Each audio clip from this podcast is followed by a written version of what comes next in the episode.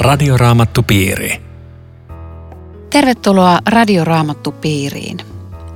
Tänään käsittelemme ensimmäisen korinttilaiskirjeen lukua kuusi.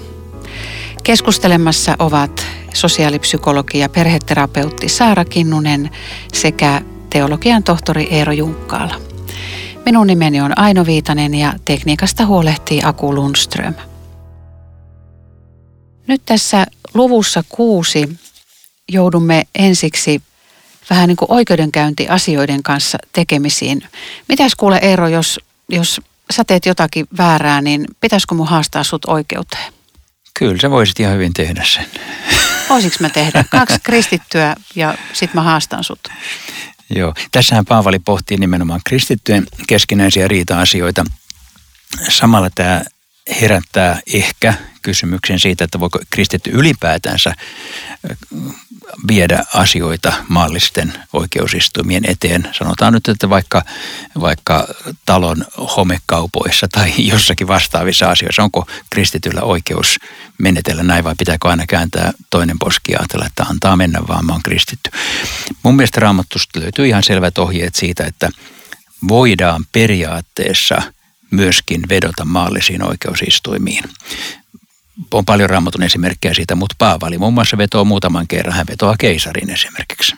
Hänellä on oikeus siihen, hän puolustaa asiansa ja hän, hän pääsee sillä tavalla mm, joistain vaikeuksista ja jout, Saa uusia vaikeuksia saa tilalle. uusia vaikeuksia tilalle, sillä joskushan se tie johtaa siihen. Tai, tai jopa se esimerkki, kun Jeesus sanoi, että ottakaa miekat mukaan Ketsemaneen, joka on aika häkellyttävä ohje, varsinkin kun Pietari ruvet, ruvettua miekkailemaan, niin – niin Jeesus kieltää sen. Mutta siinä on juuri tämä ero, jos mä ymmärrän sen oikein, että miekkaa tarvitaan tämmöisissä yhteiskunnallisissa asioissa ja rosvoja vastaan, mutta Jumalan valtakunnassa sitä ei käytetä. Ja siinä on se ero se, se Pietarin kohdalla. Mutta tässä, tässä luvussa Paavalilla on kuitenkin toinen korostus. Hän puhuu siitä, että kun kristityt kahinoi keskenään, niin olisi paljon fiksumpaa yrittää sopia se, eikä silloin lähteä sitten jonnekin lakitupaan. Vai mi- miten, miten sä kuulet tämän? No kyllä mä ajattelen myöskin, että, että ensimmäiseksi meidän pitää lähteä niin kuin keskustelemaan ja, ja kuuntelemaan niin kuin kummankin näkemyksiä ja, ja siitä, mitä on tapahtunut ja pyrkiä siihen, että me voidaan selvittää se kasvatusten ja sanojen avulla – Tietysti jos on kysymyksessä joku semmoinen siis äh, niin kuin lain rikkomus, niin sehän pitää mennä sitä kautta. Mutta mä ajattelin, että täälläkin on ihan tämmöisiä riita-asioita. Ja toi on aika radikaali kuitenkin se, että, että jos joku lyö sinua, niin käännä, käännä toinenkin poski. Mulle tuli mieleen siitä yksi kertomus, jonka kuulin, kuulin jossakin tosi tapahtuma entisen Neuvostoliiton aikana – joku nuori opiskelijatyttö oli lukenut siellä ateismia ylistävää kirjallisuutta. Ja, ja sitten se oli semmoinen paksu eepos. Ja sitten siinä tuli kohta, jossa pilkattiin kristin uskoa ja esimerkiksi oli otettu y- yksi jae. Ja juuri tämä jae, että jos joku lyö sinua poskelle, käännä hänelle toinenkin. Ja sitten siinä niin kuin naurettiin ja pilkattiin sitä, että miten naurettavia ne kristityt on ja miten, miten älyttömiä ohjeita niiden raamatussa on. Mutta sitten tämä opiskelijatyttöni ei päässyt irti siitä, siitä jakeesta. Ja se alkoi vaivaamaan häntä. Ja, ja hän niin kuin todella pohti sydämessä, että minkälainen maailma oikeasti olisi, jos kaikki tekisi niin. Ja sillä seurauksella, että hän hankki tietenkin kielletyn raamatun salaa itselleen ja alkoi lukemaan tästä Jeesuksesta, joka opettaa näin radikaalisti ja hänestä tuli kristitty. Mielenkiintoinen esimerkki ja kyllähän se puhuttelee ihmistä, että jos ei kristitty heti ensimmäiseksi pamauta takaisin.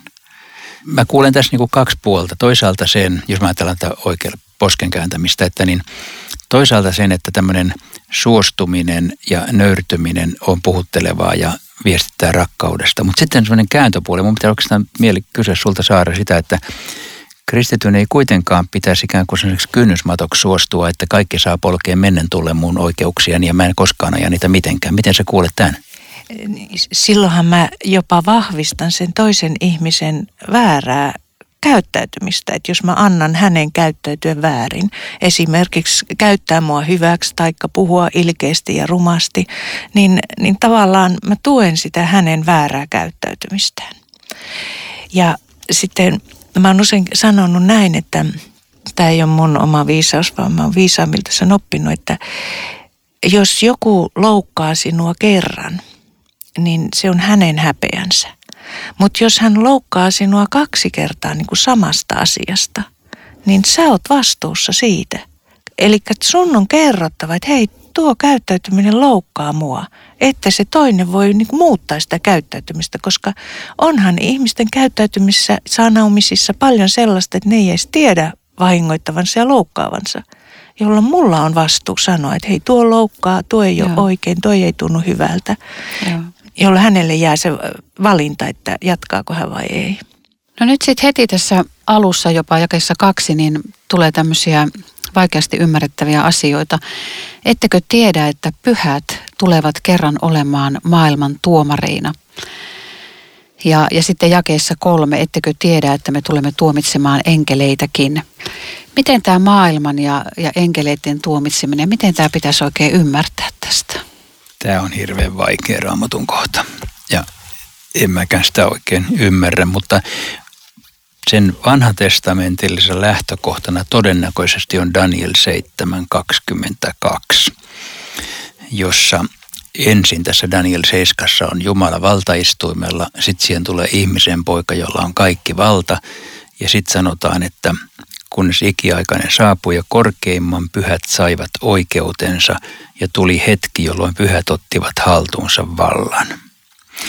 Ja yleensä yksi raamatun selittämisen ohje on se, että etsi aina mitä vanhassa testamentissa sanotaan, koska sieltähän ne nousee. Se on Jumalan sanan tämmöinen kokonaisuus.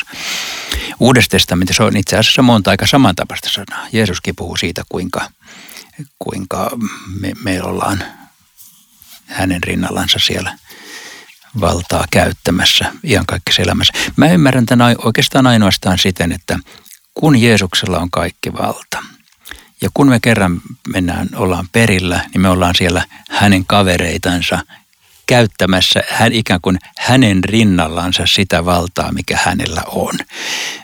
Ei meillä siellä mitään erilaisia tuomitsemistehtäviä varmaankaan ole, mutta jotenkin Jeesuksen kanssa samalla rappusella siellä taivaassa. Hän käyttää sitä valtaa ja me ollaan sinne mukana. Jotenkin näin mä sen ymmärrän. Aha, tuo on mielenkiintoinen näkökulma. Tämä on minusta niitä jakeita, joihin mä suhtaudun niin kuin Luther neuvoo, että jos sä et jotain ymmärrä, niin mene sen ohi. Ja kun mä, mulle tulee vaan se, että aika mielenkiintoista, että enkeliä tuo mitä. No mielenkiintoista nähdä, mitä kaikkea siellä yllätyksiä siellä taivaassa sitten on, että mitä silmä ei ole nähnyt eikä korva kuullut. Toi on aika hyvä suhtautuminen. Sitten, sitten siellä nähdään. Mm. No Paavali siis tässä ojentanut näitä rakkaita lapsiaan ja, ja hän sitten sanoo, että vääryyden tekijät ei saa omakseen tätä ihanaa valtakuntaa, josta nyt puhuttiin. Ja sitten hän luettelee tässä tämmöisen tietynlaisen syntilistan. Eikö nyt muunimiset synnit, kun tässä jakeessa yhdeksän, niin eikö muut synnit ja paheet vie yhtä lailla kadotukseen. Entäpä sisäiset synnit? Jeesus sanoo Matteuksen evankeliumissa luvussa 21 ja keissä 31 ylipapeille ja kansan vanhimmille, että publikaanit ja portot menee ennemmin taivasten valtakuntaan kuin he. Nyt meillä on kumminkin tässä tämmöinen syntilista. Niin tuolla edellisessä luvussa, viidennessä luvussa, yhdennessä toista on, ja kymmenennessä on ollut kanssasyntilista. Ja kyllä näitä listoja täällä raamatussa on, mutta eikö tämä ole kauhean epämuodikasta, kun eihän nykyisin niin kuin voi olla mitään tämmöisiä listoja. Niin, mitään asiaa ei saisi sanoa vääräksi. Ei, kun kaikki Joo. on minulle luvallista. Joo, sen takia on varmaan tarpeen, että meillä on konkreettisesti lueteltu tämä asian syntiä, tämä asian syntiä, tämä asian syntiä, että tiedätte, että jokin asia on syntiä ja niitä ei saa pidä tehdä. Se on väärin Jumalan tahtoa vastaan. Joo, ja mä jotenkin näen niin kun lukee raamattua ja niin kuin Paavalinkin kirjeitä ja Jeesuksen opetusta, että siellä on niin kuin kahdenlaisia asioita. E, että kerrotaan, että mitä kuuluu kristityn elämään ja, ja minkälaista elämää kristityn pitää elää. Ja sitten siellä on näitä ei-asioita kanssa. Et kun meillä on monta kertaa, meillä on opetusta paljon siitä, että, että miten me päästään Jumalan lapseksi. Mutta sitten tosi vähän opetusta siitä, että miten Jumalan lapsena eletään.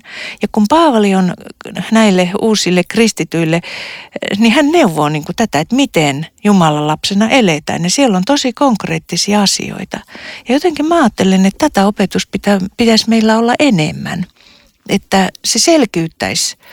Että vaikka me ei, ei siis todellakaan pelastuta minkään näiden asioiden välttämisellä eikä hyvän tekemisellä, mutta kyllä me tarvittaisiin sitä ihan selkeää konkreettista ohjetta, että mitä ja Jumalan sitä, sitä elää. kutsutaan lainsaarnaksi niin. ja sitä kuulee aika vähän. Munkin on vähän vaikea saarnata lakia. Mä tunnistan sen itsestäni, vaikka sitä pitäisi saarnata. Eli sanoa, sanoa, että jotkut asiat on syntiä ja niitä pitää kavahtaa ja niistä pitää tehdä parannus. Mulle tulee kyllä tässä mieleen sitten sekin, ehkä tuon Ainon äskeisen puheenvuoron perusteella, että, että onhan muitakin syntejä kuin nämä, että kyllähän tässä vedetään kauhean kirjalle raamatussa jopa. Jeesus sanoo kerran tällä tavalla, että jokaisesta turhasta sanasta pitää ihmisen tehdä tili tuomiopäivänä. Se on siis aivan mieletön ohje. Mutta tällä, Jumalan laki on juuri tällainen. Se vetää meidät siis niin umpikujaan, ettei me päästä sen alta pois – ja sitten me tarvitsemme evankeliumin, joka julistaa meille, että synnit saadaan anteeksi. Siitä ei tietenkään seuraa, tee syntiä vaan niin paljon kuin huvittaa, vaan että, että valvo omaa tuntoasi, mutta me aina Jeesuksen luokse. Mä kun katselen tätä syntilistaa, niin nää, tähän on otettu nyt semmoisia syntejä, miss, millä me vahingoitetaan toisia ihmisiä. Tai sitten semmoisia syntejä, joissa niin kuin, mm, miten mä nyt sanoisin, että joissa Jumala jääkin meidän elämässä toiselle sijalle, kun puhutaan näistä esimerkiksi ahneudesta ja, ja tämmöisistä, että sitten tulee muut asiat tärkeämmäksi, niin, niin sen mä näkisin niin kuin yhteisenä nimittäjän näiden kahden luvun syntilistalle, että, että siellä on tämmöisiä. Ja sitten vielä toi, että tässä sanotaan, että nämä eivät peri Jumalan valtakuntaa näiden harjoittajat, niin se on aika rankka lause, koska toisaalta voidaan sanoa, että kaikkien syntien tekijät perivät Jumalan valtakunnan, kun ne tulevat niiden syntien kanssa Kristuksen luokse, mutta minkään synninharjoittaja ei peri, jos ei se tee sitä parannusta eikä tule Jeesuksen luokse. Että tämä, tämäkin on totta, mutta se on, tässä on otettu tietty, tietyt asiat ikään kuin esimerkkeinä siitä, että kavahtakaa. Niin ja voisiko sinä ajatella sitä, että, että joka harjoittaa, niin sehän tarkoittaa niin kuin jatkuvaa tekemistä, että ei ole kyse siitä, että joku lankeaa johonkin niin kuin satunnaisesti, vaan, vaan tietoisesti vuosikausia ja jatkaa siinä, eikä suostu tekemään, kääntymään siitä pois. No tässähän Paavali 11 jakeessa muistuttaa, että hei, että tämmöisiähän te olitte ennen. Siis me ollaan oltu tämmöisiä, että meillä kristityillä on synnintekijän tausta. Ja mutta että nyt me ollaan puhtaita. Jeesuksen nimessä ja pyhän hengen voimasta, niin kuin täällä sanotaan. Että, ja sitten me joudutaan taistelemaan näiden taipumustemme kanssa. Päästäänkö me niistä eroon? Toisista päästään ja toisista ei. Ilmeisesti se on näin. Mm. Ja onhan joku sanonut, että kristitty on pelastettu niistäkin synneistä, joita hän ei ole voittanut. Mitä, mitä heistä herättää tämmöinen? Mun mielestä toi kuulostaa hyvältä. Koska enhän mä ainakaan kaikkien syntitaipumusteni voittajaksi ikinä pääse. Mähän tunnistan itsessäni kateutta ja ylpeyttä ja kaiken maailman syntejä vaikka kuinka paljon. Ja, ja jos, jos edellytys olisi, että mä voitan ne ja sitten on kristitty, niin ei hyvänen aika. Niin, niin mä ajattelen, että ei siellä, siis taivaan portilla ei kysytä, että luetella, että onko tämän ja tämän ja tämän synnin voittanut vai onko sun nimi elämän kirjassa. Just, niin. Joo. Joo. Tämä on Radioraamattu Piiri. Ohjelman tarjoaa Suomen raamattuopisto. www.radioraamattupiiri.fi Jatkamme keskustelua ensimmäisen korintilaiskirjeen luvusta kuusi. Keskustelemassa ovat Saara Kinnunen ja Eero Junkkaala. Ruumis on pyhän hengen temppeli. Jakeessa 12 sanotaan, kaikki on minulle luvallista, mutta kaikki ei ole hyödyksi. Kaikki on minulle luvallista, mutta en saa antaa minkään hallita itseäni. Jos nyt kristitylle on kaikki luvallista, niin tämä on aikamoinen, aikamoinen jae. Jääkö se sitten meidän harkintaa, että, että mikä, mitä kannattaa tehdä ja mitä ei. Toisaalta sitten kaikki ole hyödyksi. Mitä kannattaa tehdä tai kannattaako tehdä mitään semmoista, josta ei ole jotakin hyötyä? No, tota, kyllä tässä tulee mieleen se, kun mummo ennen vanhaa sanoi, että jos luki kirjaa, että, että tekisit nyt jotain hyödyllistä. Se oli mummon näkemys, mutta olihan se hyödyllistä se kirjan lukeminen. Joo, tai onko kahvijuonti hyödyllistä? Tai elokuvissa käynti. Niin, kenen kannalta? Tämä on aikamoinen paletti, että jos kristitty alkaa pohtimaan, että mitä voi tehdä ja mitä Joo, ei. Mutta en mä ainakaan kahvioinnista luovu siis tällä perusteella. ja eloku... Älä viitti, mä ollut kuule monta kuukautta ilman kahvia ja mä meinaan jatkaakin. tai elokuvissa käynti tai joku semmoinen hyödyttömältä tuntuva, niin, niin se voi olla kuitenkin hyödyllistä sillä tavalla, että mä rentoudun, mä jaksan paremmin, ja jaksan täyttää sitä tehtävää, mikä mulla on ja niin edelleen. Että, tämä, että mikä on hyödyllistä, niin, niin se on ihan hyvä kysymys. Joo, ja varmaan tässä Paavalilla on toisaalta siis tämä ajatus, minkä hän esimerkiksi kalattalaiskirjassa sanoi, että vapauteen Kristus vapautti meidät, että kristitty on periaatteessa hirveän vapaa. Ja tämän tapaisissa asioissa hän, hän ei tarvitse niin omaa tuntoonsa orjuuttaa, että onko tämä nyt justiinsa ihan Jumalan valtakunnan kehittämistä, että, tämä, että mä teen tätä ja tätä arkielämässäni. Mutta sitten hän vetää tietenkin rajaa siihen suuntaan, että, että on olemassa synnin ja ei-synnin raja, ja siitä, sitä me ei ylitetä. Ei tämä anna lupaa taas ihan mihin tahansa niin sanoksemme. Ja sitten tämä, että ei että älä anna minkään hallita, niin tässä me tullaan sitten riippuvuuksiin. Kyllä. Että, mm, että koska sitten ne, ne alkaa kahlita meitä ja me ei ollakaan enää itsemme subjekteja ja päätä omista asioista, vaan se riippuvuus mm. ajaa meitä. Että. Ja jos ei ole 10 litraa kahvia päivässä tai mä käyn joka ikinen ilta elokuvissa tai... Niin. Joo, kyllä sen muutama kopillinen on tärkeä, mutta se ei sen enempää. Mm. No tuossa jakeessa 13 sanotaan, että ruoka on vatsaa ja vatsa ruokaa varten ja Jumala on tekevä molemmat tarpeettomiksi. Mit, miten te ymmärrätte tämän? en mä ymmärrä sitä mitenkään. Se ehkä puhuu tästä, että tämä ajallinen sen elämä on syömistä ja juomista ja taivaassa sitä ei tehdä, mutta kyllähän toisaalta niin kuin toisista teksteistä Paavalilta käy ilmi, että meillä on jopa ylösnousemus ruumis taivaassa. Eli, eli siis tämän luvun pointtihan on se, tämän loppuosan pointti, että ruumiillisuuskin kuuluu Jumalan luomaan elämään ja maailmaan – eikä suinkaan ole mikään vähäteltävä eikä ylimääräinen eikä tarpeeton asia. Niin se on aika mielenkiintoista. Paavali nostaa tässä tätä ruumista monella tavalla. Miten tuossa tuona aikana, Eero, niin tota, oliko ruumis jotenkin vähempiarvoinen? Sen ajan filosofit korosti just tämmöistä henkisyyttä ja tämmöistä ideamaailmaa ja halveksi ruumiillisuutta. Ja kristinusko toi hirveän vahvan sanoman siitä, että tämä ruumis, ihmisen kroppa, tämä arkinen elämä, sillä on oma arvon. Se on Jumalan luoma. Jumala on luonut meidät tämmöisiksi. Ja sekin, että Jeesus tuli ihmiseksi, inkarnaatio niin, tarkoittaa lihaksi tulemista, niin se on hirveän vahva viesti Jumalalta, että inhimillisyys, ruumiillisuus on Jumalan luoma. Ja musta on myöskin se, ihan se kuva, että Jumala loi maan, siis tämmöisen materian, niin ei vain jotakin henkiä. Et me ihmisetkin, niin me ollaan osa maan tomua, ja osa Jumalan henkeä, että siinä yhdistyy tämä, tämä puoli.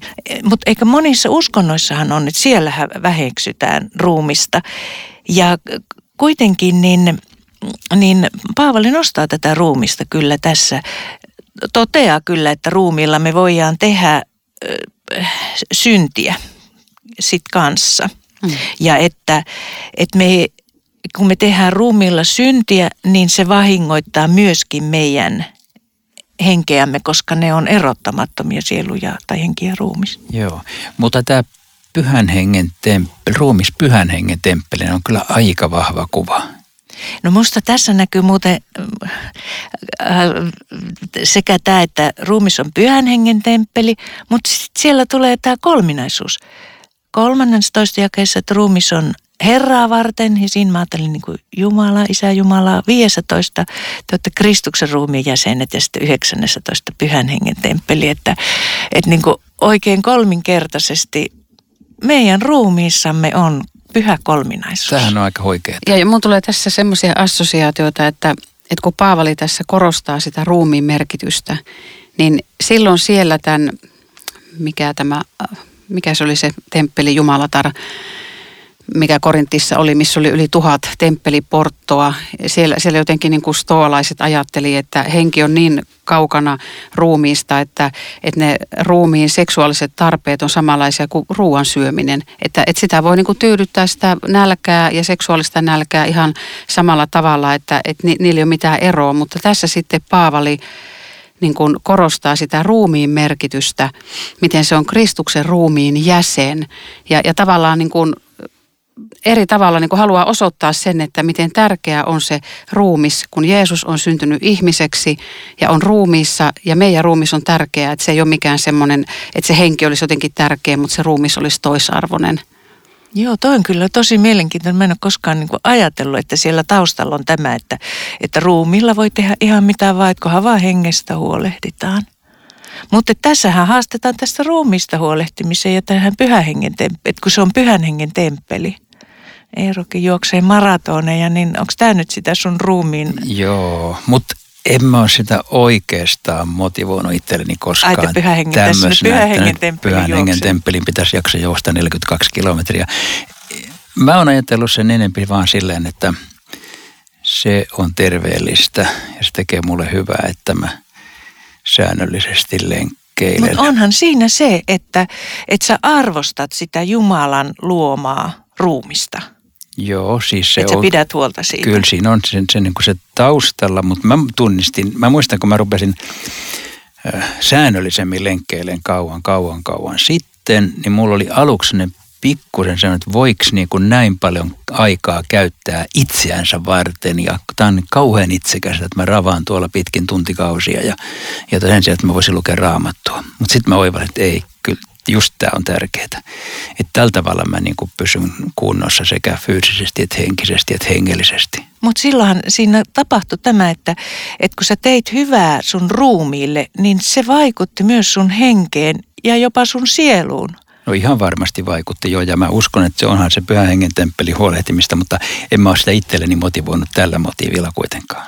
Mutta eikö tässäkin okay. voida mennä äkkiä siihen, mikä meidän ajassa on, on tämmöinen niin kuin väärä ruumiin korostus.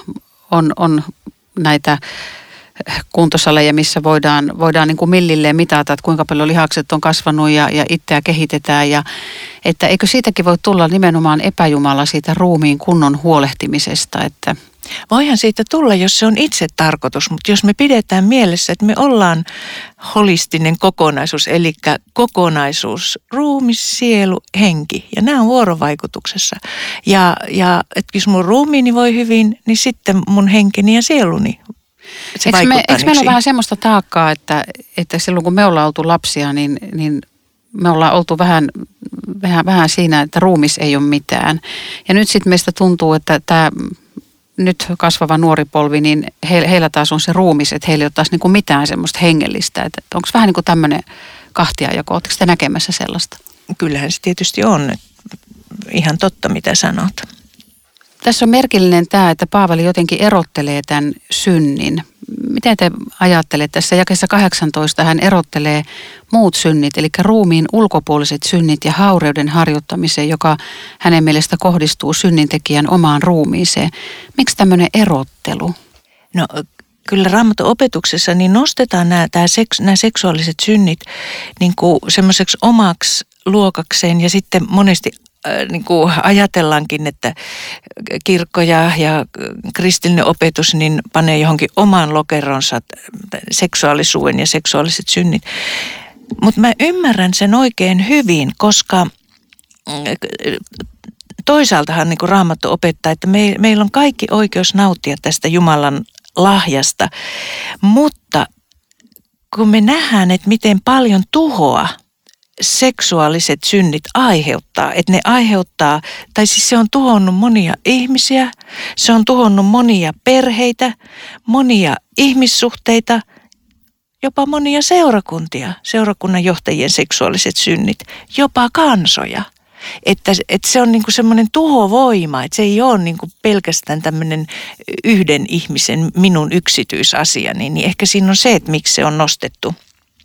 Ja että Jumala haluaa niin suojella tältä vahingolta että niin kuin seksuaaliset synnit, että ne ei loukkaa ainoastaan ihmisiä, vaan ne loukkaa Jumalaa ja sitä Jumalan käskyä. Mä muistan yhden nuoren uskovan, joka sanoi, että kun, kun opetetaan ja perustellaan, että miksi, miksi niin kuin avioliiton ulkopuoliset suhteet ja, ja esiavioliset suhteet ei ole oikein, niin hän sanoi, että no vaikka kuinka hänelle perusteltaisiin ihan järkeenkäyvästi, että miksi ne ei ole hyväksi, mutta hänelle on kaikkein tärkein peruste se, että kun Jumala sanoo näin, kun Jumala Jumalan sanassa sanotaan näin, niin musta se oli aika hienoa, että nuori ihminen niin tajusi, että tämä on se auktoriteetti. Kyllä, ja sulla toi oli hyvä lause, minkä hän sanoi, että mikä nyt tietenkin kaikkien pitäisi tietääkin, että Jumala suojelee elämää näillä. Tämähän on käskyjen merkitys viime kädessä. Se suojelee elämää. Hmm. Mitä te ystävät haluatte sanoa syntiensä kanssa kamppailevalle kuulijalle, joka suree ehkä nyt elämäntapaansa, mutta hänelle on voimaa muuttaa sitä tilannetta? Jokainen tämmöinen ihminen syntin, synnin kanssa kamppaileva saa mennä yhä uudestaan Jeesuksen luo. Että tässä mä ja tämä on tehnyt. Ja kaikki synnit saadaan anteeksi. Että semmoista tilannetta ei ole, että joku kysyisi Jeesukselta, että voinko vielä saada anteeksi ja Jeesus sanoisi et.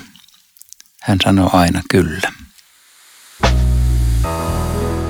Radioraamattu piiri. Kiitos tässä oli kaikki tänään. Rukoilemme yhdessä. Kiitos Jeesus, että sinä olet kuollut ja ylösnoussut meidän jokaisen syntien tähden. Anna meille voimaa tuottaa ruumillamme sinulle kunniaa. Kiitos, että olet ostanut meidät täydestä hinnasta – me emme ole itsemme omia.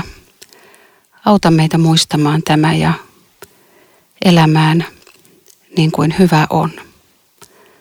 Aamen.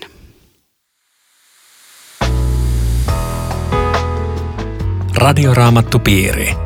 www.radioraamattupiiri.fi